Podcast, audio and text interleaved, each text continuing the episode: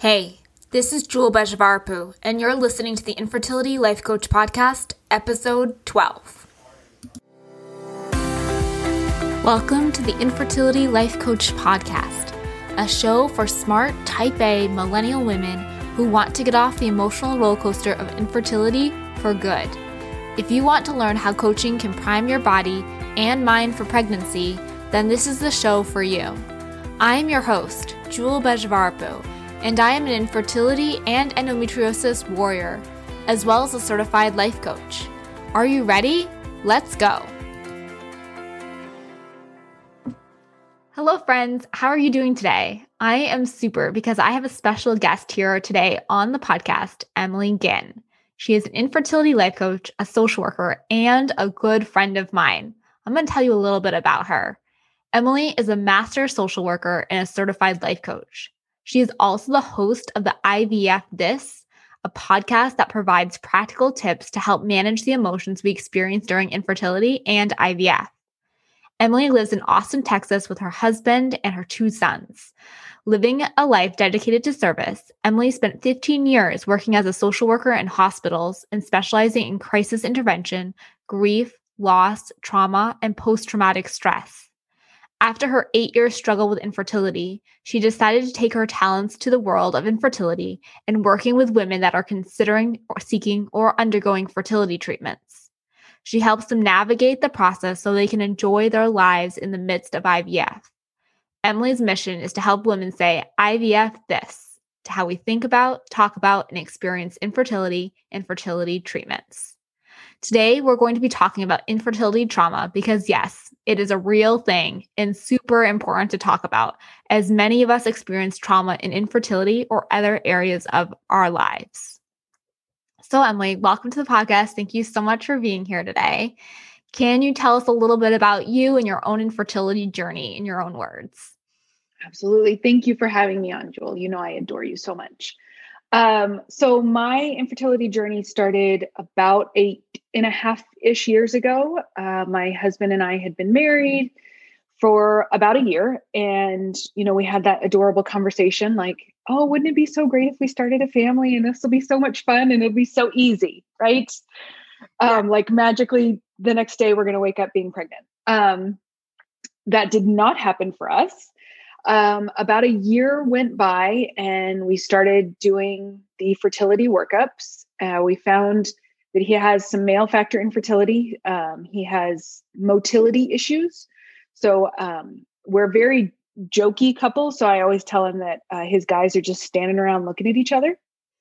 And um, then we also found out that I had a very large cyst on my left ovary um, through a couple of surgeries, we found out it's a specific type of tumor. It's a mucinous cystadenoma. It was benign, but we had to remove my left ovary. So now I'm playing with half the team. And then we've got the male factor infertility.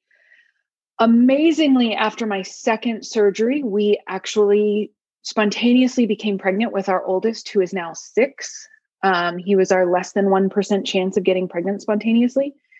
Um, and so, flash forward a year, we knew we wanted more kiddos, so we were going to try again. Um, and we knew it was going to take a while just from last time. And then a year after that, we were kind of in the same boat. So we did four IUI cycles that failed. And then we moved on to IVF. Um, and our first IVF round was uh, successful, even with one ovary. We got two chromosomally normal embryos and the first transfer we did uh, in February of 2017, we got our three, now three year old son. And uh, our second transfer that we attempted in September was not successful. Yeah.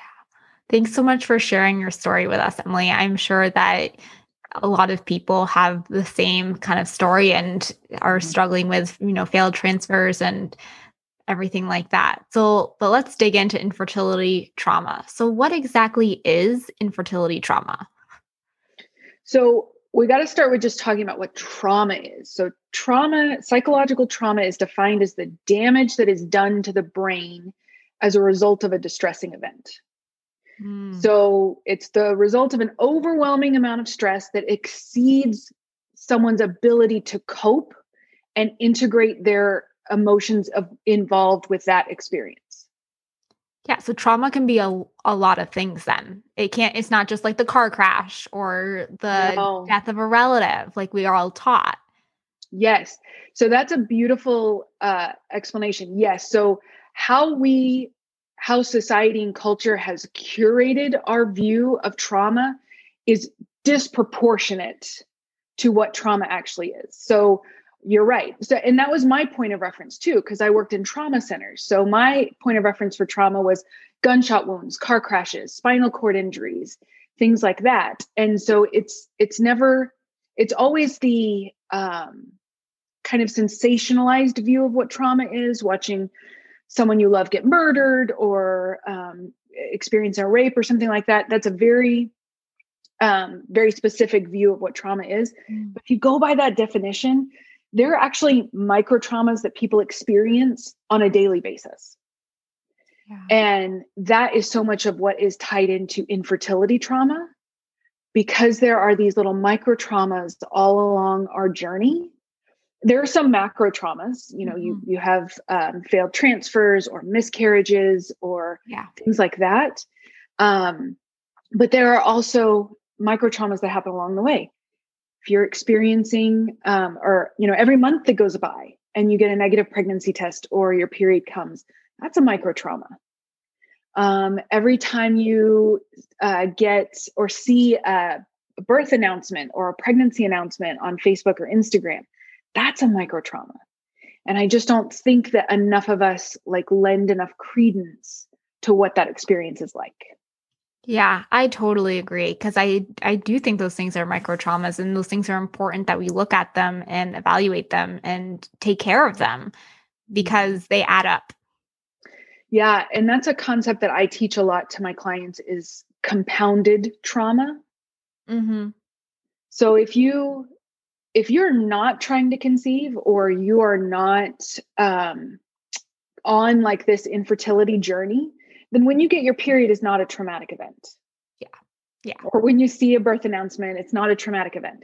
But the moment that you're in that container and everything starts to layer on, the trauma kind of gets bigger and bigger and bigger as you go on. And um, particularly for those of us who are going through fertility treatments, mm-hmm. by that point that we've started pursuing fertility treatments, we have usually been in this game for at least a year. Yeah. Um, sometimes more, sometimes less. Um, but those traumas have built upon each other. And so it's this very large, um, if you, the way I kind of explain trauma to my clients is that it's like if you picture your brain as a bunch of filing cabinets with files in them, trauma is like this blob that sits in the middle of that room and you can't file it away. Yeah, that's a really good image. I love that yeah so when you compound the trauma it like that ball in the middle of the room just gets bigger and bigger and bigger until we can start filing the stuff away. Yeah exactly. So how do you know if you have infertility trauma? So um so that's such a great question. So when we talk about infertility trauma um, what you're looking at is just kind of basic trauma responses. So um, a lot of the trauma responses that we look like, um, and I want to make sure I add this caveat very quickly. There is no right or wrong way to experience trauma. There is no um, like quantitative measure of what trauma looks like. It's very individualized. And trauma responses um, are always normal responses to abnormal events. Yes, love that. So we want to always normalize whatever it is you're experiencing is normal for what for the experience you're having. Mm-hmm, mm-hmm. So common tr- common trauma responses look like shock, denial, disbelief, um, intrusive thoughts or recurring thoughts about a specific instance or a specific um, you know if you're constantly thinking about uh, your period coming or what's coming next or anything like that, those intrusive thoughts, confusion or difficulty focusing. Anyone who's um, going through fertility treatments, it kind of becomes your entire world. Very difficult to focus on other things. Um, anger, irritability, mood swings, which are kind of my go to response. I don't want to, you know, I'm really good at all of those things. Ah, um, me too. That's my response too. right. That's my default setting right there. Um, anxiety, fear, guilt, shame, um, withdrawal is a big one. Mm-hmm. Um, difficulty with connection, feeling disconnected or numb. Um, all of those are common psychological responses to trauma. There's also physiological responses to trauma, okay. um, which are insomnia, nightmares, depression, recurrent uh, difficulty concentrating, again, racing heart rate, uh, aches and pains are actually a response to trauma, just kind of a generalized in the medical community, we call it malaise. It's like this generalized feeling of unwellness. Wow. Uh, yeah. Yeah. Muscle tension, all of those things are physiological responses. Mm-hmm. So, so you're saying that like when people have experienced one or multiple of these symptoms, to like kind of check in with themselves and say, hey, am I experiencing trauma right now? Is something happening in my life that's traumatic? would that be what you suggest and kind of checking in with yourself? Yeah. So the biggest thing is recognizing it. Yes. So we can't fix what we don't see. And so the first that first section is like questioning what you understand to be trauma. Totally. And so when that starts, then you can kind of start checking off boxes might not be the best analogy, but it's the one that's coming to me. Like yes, I experienced this. Yes, I'm experiencing this. Yes, I'm experiencing this. And um, really just acknowledging, like, number one, this is what I'm experiencing and not resisting it. And then you can go into what maybe I am experiencing trauma. What's what is coming up for me in in the within the context of those responses. Yeah, I remember the first time I realized I had experienced trauma and I was reading a book um, about trauma. And I was like, oh, wait, this kind of sounds like what I'm experiencing. And I had no like clue because I didn't have that awareness. I had that typical, oh, trauma is those typical things of like car crash, murder, rape, all those really traumatic events, which are traumas. But mm-hmm. the stuff that was happening in my life, I made that connection to, oh, I have experienced trauma. Like now what do I do about it? And dove deep into the healing part of it. Now that I accepted and and, ex- and know, know knew that I was like actually having this reaction. Right, and I think that's um, for so much of us. I know that that was my experience, and even though I had spent years and years and years in the face of trauma, it wasn't until close to when we started IVF. So about four years, five years into our journey that I was like, oh, maybe there's something more than I'm just really pissed off that we're that we are struggling. Yes. Yeah. So tell us about like how you kind of realized you were experiencing infertility trauma and like how did you know?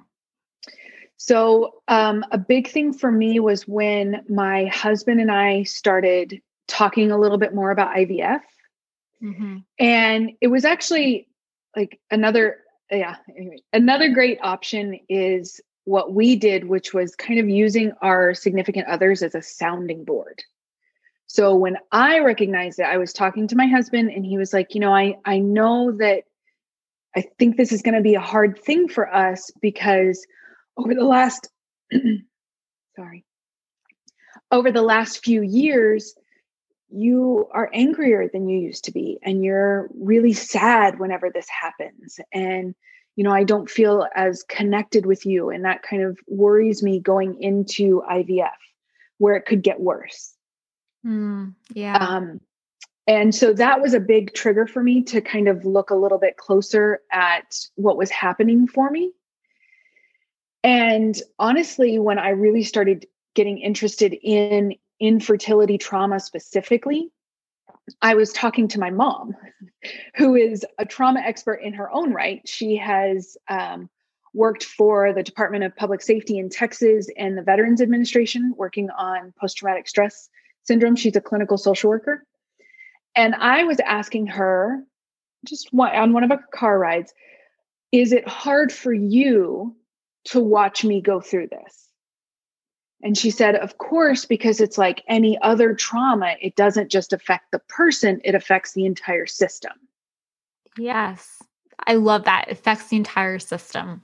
Yes. And as social workers, like we speak in systems theory. So um, uh, that really hit home for me. It's like, yes, it it's not just me that is experiencing this. You know, my husband is like a watcher of me going through this. He doesn't necessarily know what's going on in my head or what's going in my body, but what he's seeing is that I'm having these trauma responses. He doesn't necessarily have the background in trauma to understand, but what he's saying to me, at first I rejected because I didn't want to hear it because it didn't feel good to hear it.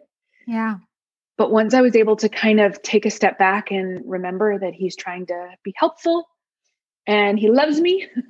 and then um, we we were kind of able to start kicking over some rocks and, and seeing what was really happening. Yeah. So how did you move past that trauma and like what are the like kind of the steps or I know there's not exactly steps per se, but what are some like tips or advice you would give? So the biggest thing that I started to do was really focusing on mindfulness. Okay. Um, so much of trauma is amplified by our anxiety. And anxiety, I always describe it as, as something that thrives on vagueness. Mm-hmm. So when we have these like vague ideas of what could go wrong or what's going to happen, mindfulness takes us out of that vagueness and gets us more present. So, whatever mindfulness looks like for you yoga, breath work, journaling, meditation, really it is just about allowing yourself to be in that present moment without struggling against what's happening yeah um important. That's probably the most important if anyone if anyone wants to put an asterisk next to that one that's my number one recommendation um self-care and it's not just pedicures or taking a hot bath um i think a lot of self-care is including or I think a lot of self-care is in the aspect of not isolating. Okay. I am someone who by nature is a little bit more of an introvert, so I like quiet downtime. That is very different from intentionally isolating or unconsciously isolating. Yeah, that makes sense. So we want to make sure that you're not isolating because that actually intensifies these feelings that you have and it can actually intensify the depression and anxiety um, and then it makes it harder to break out of that cycle because it's a very cyclical um, response that happens. One trauma response then another and then another and then another and it's kind of a cascading effect. So yeah. if, if you can limit that um, not isolating is a really important thing yeah, I remember when I was going through trauma and that it was a cascading effect like one day, next day, next day, you know, and anger and irritability was my go-to. Yeah. So um you know, it was not a fun time, but like my mindfulness looked like me sitting in my closet. Like yes. being in the dark, calming down, like looking at how I was feeling and just processing and feeling my feelings. So I definitely want to add on to that that mindfulness can look very different for everyone. And you just have to figure out what works for you. Yeah, mindfulness for me is actually going on a walk without listening to anything. Yeah. literally talking to myself. Yeah. You have to do what so, works and you have to figure out and you have to try different things. And you know, mm, for me, meditation and I like I love to do yoga, but for me, meditation and yoga aren't like mindfulness activities, but you have to figure out what works. So yes, I agree. Right. Um, a few others, just general care for yourself, nutrition, sleep. Yeah. Um, for anyone that's suffering for from depression, um, something that a psychiatrist told me many years ago was do not let yourself lay in bed for more than eight hours a night mm. or eight hours a day, however that looks like. Um, be, even if you literally move from the bed to the couch, that's fine but don't don't allow yourself to lay in the bed for more than eight hours ish um, to kind of break some of that cycle out because all you're wanting to do is kind of break that cascading effect yeah Um, rest, sleep and rest are very different. People tend to conflate the two, but they're actually very different things. And rest can look like a, similarly to mindfulness, it can look very different for anybody. Um, rest can sometimes look like daily gratitudes. You know, Oprah talks about the three daily gratitudes, and that mm-hmm. is a mm-hmm. form of rest because it's calming your sp- your spirit, yourself, all of those things. Taking a break from social media is a huge portion of rest. Um, if you find birth announcements, pregnancy announcements triggering, if you're in Facebook support groups and actually feel worse when you spend time scrolling through there, just eliminate it. Like you don't need it. It's not making you feel better. And so taking time out from that is a huge portion of rest. Um, I one of my favorite things is naps. I love it. I love a good 30 minute cat nap in the afternoon. I rarely get them, but that is a form of rest. Um, oh, I'm right if, there with you on the naps. It's amazing. It, it is medicine for my soul. Um, and then particularly if you have kind of the more anxiety related, it, limiting stimulants, alcohol, caffeine, um, things like that can really help too. Yeah, totally. Well, thank you for all those tips. I feel like that's very helpful and just knowing that it's different for everyone and just trying out new things. And I know you don't want to hear this, like try out new things until you find one that works, but like it's true like you know for me that rest was okay i feel really good reading a good fiction book. And so you know sitting on the couch taking 30 minutes reading a book and then starting my day again. Yeah. And i think that actually leads to one other thing that i i would be remiss to not mention. So much of trauma responses is laced in judgment about ourselves. So true the shame. Mm-hmm. so self compassion, um, I know I said uh, that mindfulness might be the trick. Self compassion really is the antidote to any judgment that you have about yourself. So, allowing yourself the space and acknowledging this is what's happening and that's okay. Or again, it's a normal response to abnormal events. Normalizing and com- giving yourself compassion during that moment is going to be huge for helping your the fastest way through an emotion is right through it. And that's the same way with trauma. The fastest way through trauma is right through it. Yeah, totally agree. That's a really good point. And self compassion, I think, is so important because that's what trauma wants to take away is it wants to bring shame and wants to bring judgment into the situation absolutely what advice would you give to like type A high achieving women who feel like they might have infertility trauma? So I would strongly encourage them to reach out for help. So yes. um, one of the biggest things that we have to really highlight when we talk about getting help is differentiating what type of help you need. So if you are unable to do what's called your activities of daily living, getting up, showering, taking care of yourself, getting to work, if you're constantly tearful, um, things like that, that is much better suited for uh, therapy or counseling to help you process through that. Um, that is something that is very specific to that um, kind of work. So, therapy and counseling for that. Um, now, if you are able to function and you are able to move through your day, but you still kind of just feel like crap or you feel very stuck, then I would I would really suggest reaching out to a coach um, and seeing if that is something that they can help with.